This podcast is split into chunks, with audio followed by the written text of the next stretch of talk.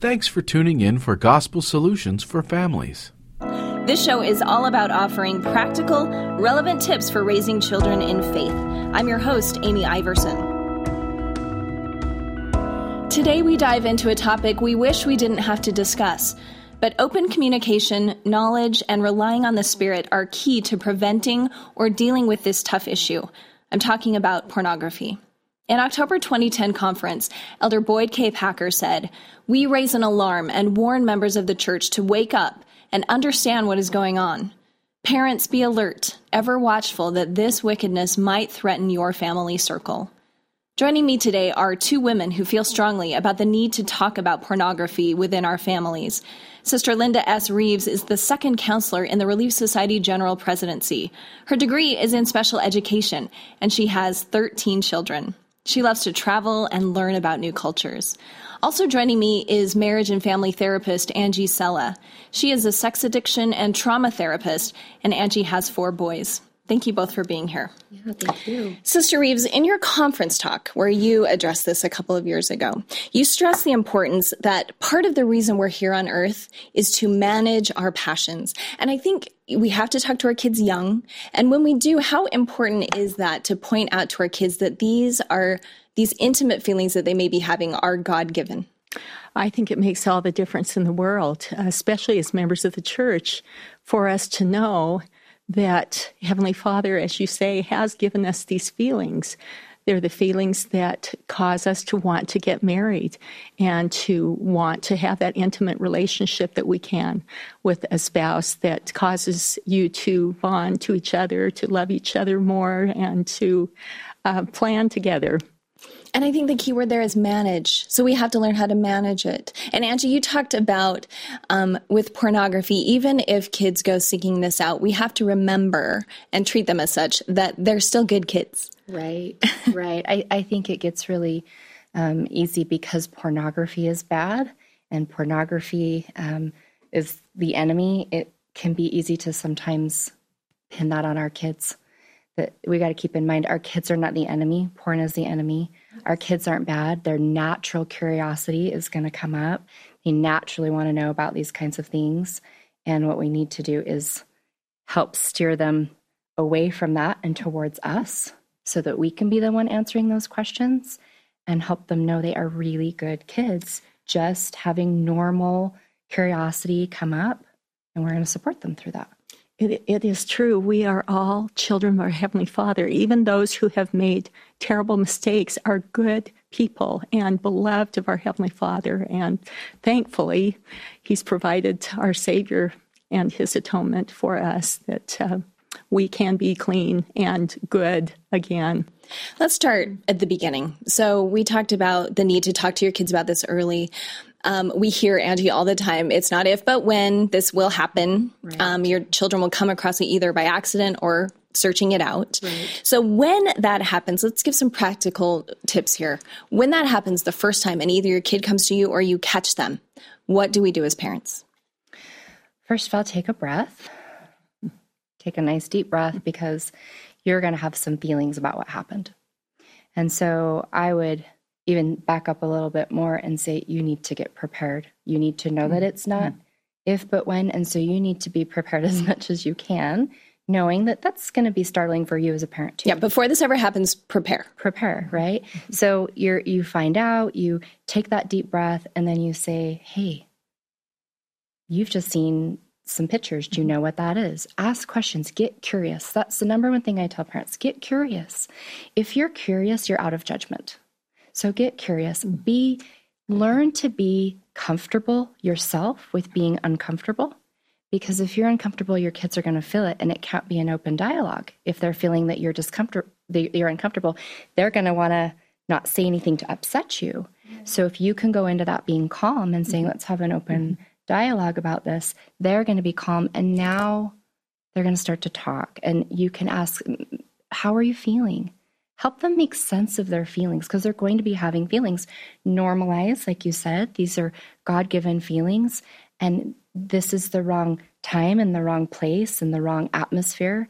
But one day, right? One day, this will be a beautiful experience for you, but this isn't that.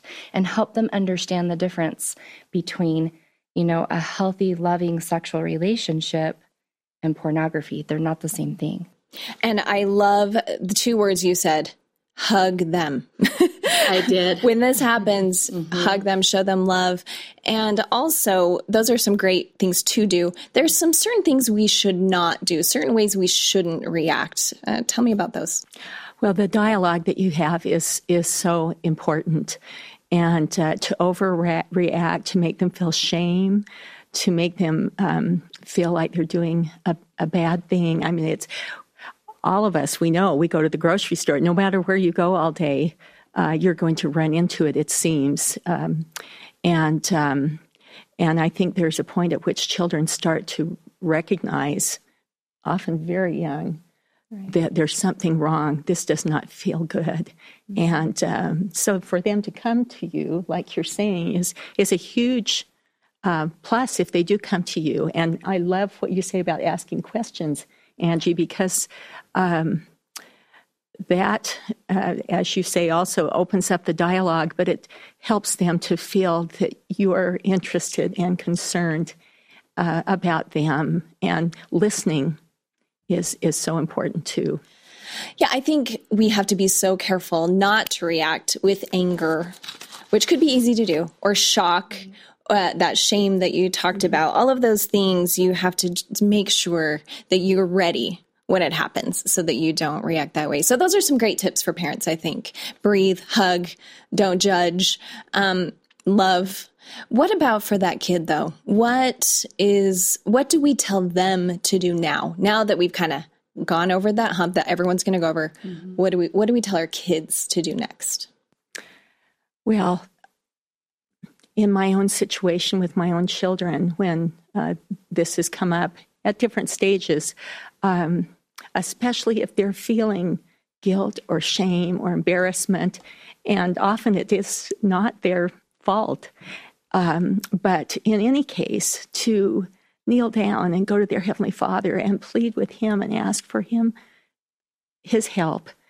Is um, is the first thing I, I have said to my children, and and to do that together is a sweet thing as a parent and a child. I like that. I like that you do it together. So you're not just going, you need to go pray, but um, do it with them and, and guide that. And you also talked about having them kind of examine what happened when it happened. So are they spending too much time alone in their bedroom with their phone or things like that too? Well, absolutely. To um, have them recognize when am I having these feelings, these temptations? Where am I? Who am I with? What am I doing? Uh, what are the things that are likely to bring this on again? Those are the things that, you know, especially as a child gets older, they, they can list and really think about and then make a plan. Um, having a, a, cell phone in the bedroom and a door shut is always a bad idea these days. We used to not have to worry about that, but you do now. And um, I, if I could say, I love the idea of uh, Elder Ballard gave a wonderful talk in the April 2016 General Conference where he talked about family councils mm-hmm. and to counsel together with your children and to set boundaries, set rules uh, with them. In fact, the more that they're involved in that, um, the the better, and uh, to have them even uh, choose consequences is is a wonderful thing too. Yeah, my children always kind of get shocked when I say, "What do you think your consequence should be?" they're like, oh, but usually they choose something pretty appropriate. And it often is even harder than the what you would have done. like, yes. And Angie, you talked about the importance of teaching them to talk to a grown up about it. So it may not even be you if they don't feel comfortable. Right, right. I mean, you know, there's a grandparent, there's maybe an aunt or an uncle, there's maybe a close mm-hmm. family friend, someone that you know is going to give good, mm-hmm. solid advice and support. The most important thing is, you know, I think there's two. You asked the question, what do we do now that they've seen it? And I think there's kind of two situations. One is the child who's just seen it and is shocked and doesn't know what to do yeah, with it. It pops up from a game or something. And the other is a child who's been viewing it for a while and, and actually may have a problem at that point. So I think we there's a little bit, you know, kind of different sure. tactics to take. But in either one of those situations, we want to help our kids understand what they're feeling. So, that trusted adult, mm-hmm. someone who's already navigated the complexities of understanding feelings and emotions and problem solving, to have that person to sort of anchor with and, and ask those important questions and problem solve because we want to raise kids to be functioning adults, right? We're not raising kids to be kids. So teaching them, asking those questions, what do you think? That is an amazing life skill. And it, of course, let's put it to work on the topic of mm-hmm. pornography, anything, right? We're going to use it for anything, but helping them make sense and make meaning of what they felt, how confusing it is, to feel excited and interested and curious on mm-hmm. one hand, and heavy and dark and sick on the other. And they're feeling it at the same time. And usually it's going to take an adult to help mm-hmm. someone who hasn't navigated this to get through those murky waters. Let's talk about those kids who have been viewing it for a while and they like it and they don't maybe they don't want to stop at this point. And i have heard kids ask who does it bother? I've heard adults ask this. Mm-hmm. why does it matter? Who does it hurt if i'm just if nobody else knows and i'm just doing it? What do we say to them sister reeves? Well the consequences are the negative consequences that come from uh, pornography are wide and broad. Uh, first of all, loss of the spirit is um, one of the most uh, negative things that happens. But along with that, our self esteem suffers, our relationships with other people, future relationships, future dating and marriage relationships. People become objects in, instead of uh, this loving uh, relationship. Um, often deceit and lying is is involved mm-hmm. quite a bit and um, I think our uh, your self mastery, your ability to control your life, um, becomes uh, it just continues on a downward spiral. Yeah, I think those are all so clear to us as we're looking at it. But how do we help our teenager know that that is actually true and that that is going to be a problem later in their life? I think our teens are so smart they really are. They are bright and they are curious and they are they want answers. And so we need to give them answers, legitimate answers. We need to be able to sit and break it down. And so one of the things that I would say is this is changing the structure of your brain. Mm-hmm. This part of your brain that puts, puts on the brakes, that says, slow down, maybe not right now, you're weakening that. And that's when you just mentioned their ability to make other life choices, to weigh consequences. It's actually changing the structure of the brain once an addiction is in place. And that midbrain, where we feel our emotions and there's that impulsivity and the part that says, yes, go now, it hijacks the whole brain. So I think we need to help our kids understand. You know, it's hard because on one hand, our teenage, their prefrontal cortex is not done developing. Right and that's their ability to weigh. So we're talking to them about weighing options when they're not quite fully developed, but they're learning.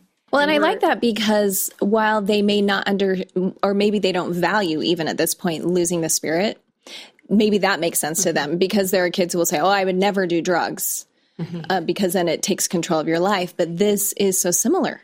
Well, and I think keeping in mind it's not a it's not a one or another. It's not the body or the spirit. It's it's everything. This is impacting you spiritually, talking about how does that impact your spirit? How does this impact you physically in the brain? And then how does that translate into your behaviors and your feelings and your emotions? Pornography is not something that just impacts one angle, it is impacting every single angle of a person who's viewing it, from emotions to thoughts to behaviors. So, you are a professional therapist how do we know? Because, like we said, every family is going to have to deal with this. I, I think that we all know that at this point. But there's a difference between someone who who looks at it once and done, or even the kid who maybe a couple of times over a couple of years, and the and the child who is having serious problems, or an adult. Mm-hmm. How do we know when to seek professional help? You know, there's a few, I, I, get a lot of people coming in saying, I have an addiction, I have an addiction, and I'm going to do a complete assessment. And often I say, actually, you don't. meet an, addi- an addiction criteria. But what I hear you telling me is you're participating in things that are against your value system. How do we make that align, right? So we do need to make space that viewing pornography does not necessarily indicate addiction. Addiction, I'm going to be looking for you've tried to stop, but you can't. Um, your behaviors have increased in frequency or in content over time. Maybe you start looking off at looking at swimsuits, and pretty soon you're into this, and next year into hardcore pornography. And so there's there's movement. It's progressively getting worse, and also there's sort of like a secrecy factor. How you're hiding it? Why? Well, you're feeling really crummy about it. You're not feeling good about yourself, and over time, to hold that, it's going to just aggravate the behaviors even more. You're going to end up using more porn and more porn because it's going to numb your brain, and then you don't have to feel that shame. Mm-hmm. So, looking at frequency, um, how how often is the behavior escalating? That's what I would want to mm-hmm. at least seek a professional's counsel at that point. They may tell you no. Just do this for now. Yeah, for now, but but at least you're getting some consultation and it kind of helps you stabilize and ground. Mm-hmm.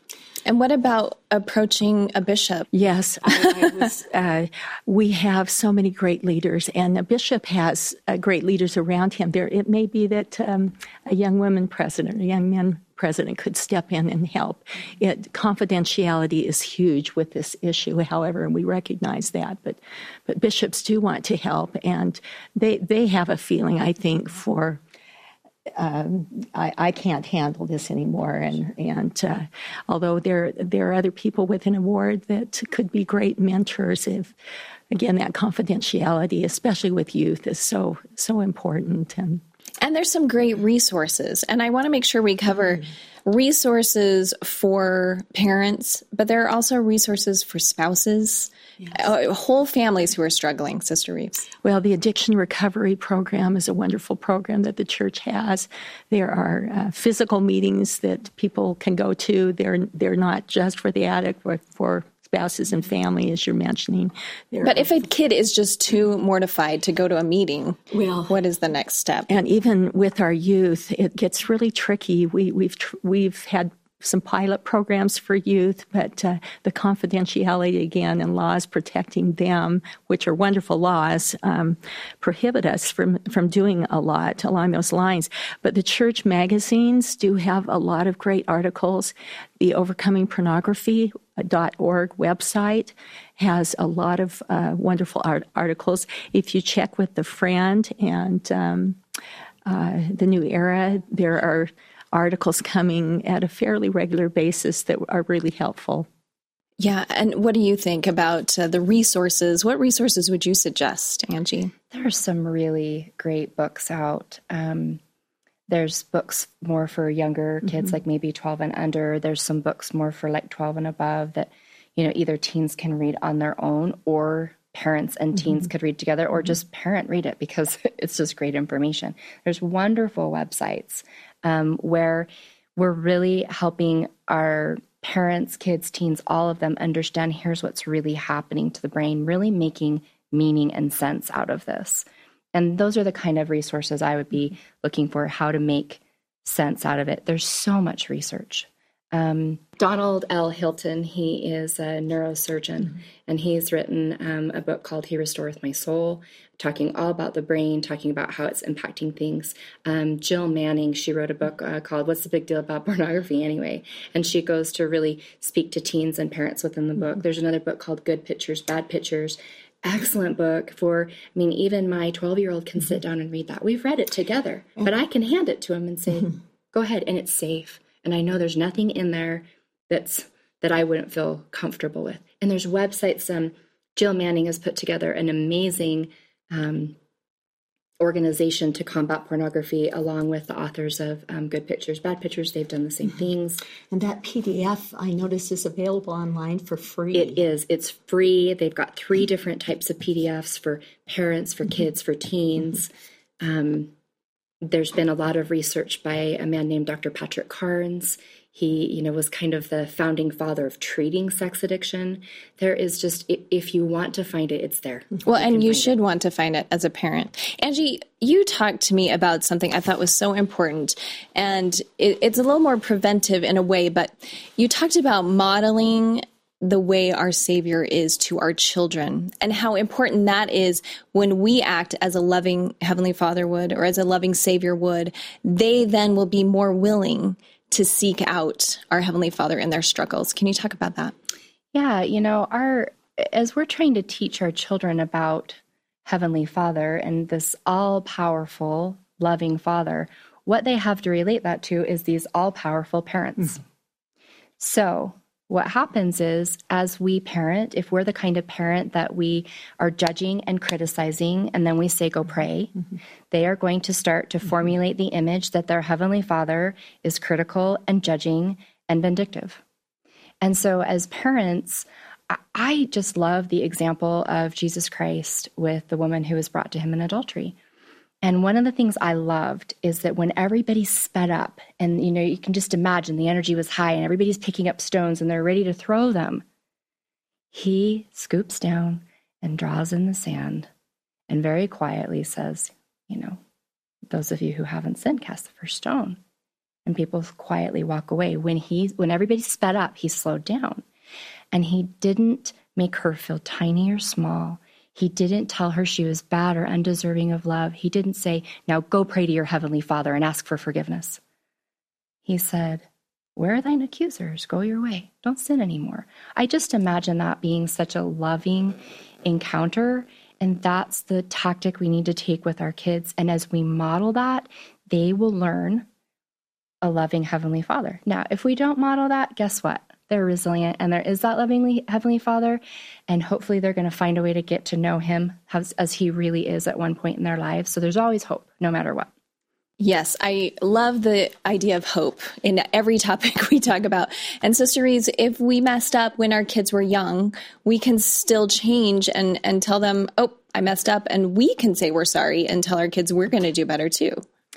We can. I love this because I I agree so much that we are our children's image of our Father in heaven and our Savior. Beautifully said. Thank you. And um, yes, that our Father is is so loving. He knew when we came to this earth that we would mess up, and that's why uh, He provided and uh, our Savior for us, and why our Savior was willing to do what He did for us that we can um, receive that forgiveness and that healing. And something lovely you said, Sister Reeves, is that something parents can do, which I feel like gives me power, is pray to help to pray to know how we can show our children that we love them. Sometimes we as parents think we're doing it right, but we just need that extra help and he will always help us. Well, he will and you bring to mind uh, the things that we need to do in our home to help to keep the spirit there and to help the children feel that love of our heavenly father. And certainly our, our uh, daily scripture study and our prayer and having family home evening and these things that do bring love in the home that do cause parents to step back and say hey are we doing the the important things that will help bring the spirit in our home and help our our children feel this love. And sometimes, especially when we have kids dabbling in pornography, they don't want to come. They don't want to be part of family prayer. They don't want to be part. What do we do then? You continue to have it and you continue to invite them with love, not with coercion, but with love. And um, I, I know that as we do those things, that there is a spirit that comes into the home. And whether those children feel it today or next week or years from now, it will it will be there somewhere in their hearts and in their minds and draw them back. Angie you deal with this every day. What hope is there for parents and spouses who feel paralyzed who feel like they don't know what to do and there's no hope? Well i think start off by knowing that um, your kids are resilient. They really are. And just like we've been through really hard things they're going to go through hard things and they're going to learn how to come out on top they're going to have to wrestle and they're going to have to struggle. And as much as we want to prevent, boy, do I want to prevent mm-hmm. my boys from struggling, we can't mm-hmm. prevent all of it. There are going to be some wrestles they're going to have. And so we do the very best that we can, knowing that someone else above knows our kids far better than we do. Someone knows what to bless them with and when to bless them with whatever it is that they need. We do the best we can knowing our kids are strong, we're strong.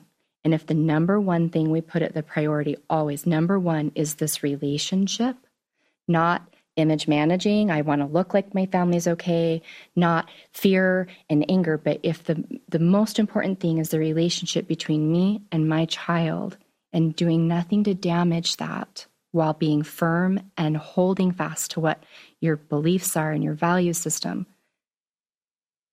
Years later, it might take years, mm-hmm. right? You can't it's the whole the mm-hmm. whole plan, agency, right? Yeah.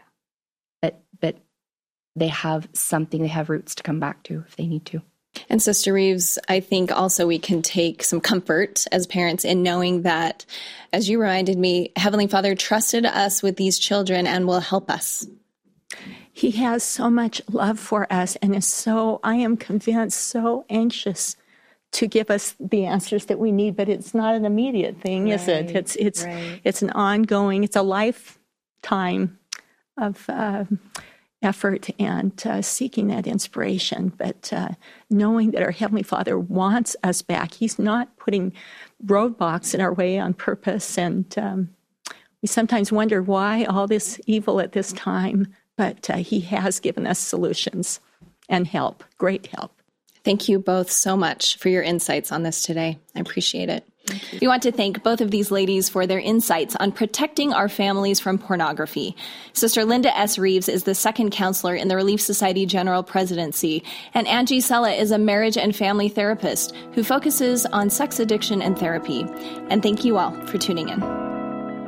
Gospel Solutions for Families. Subscribe to the podcast on churchofjesuschrist.org forward slash inspiration or the Latter day Saints channel on iTunes.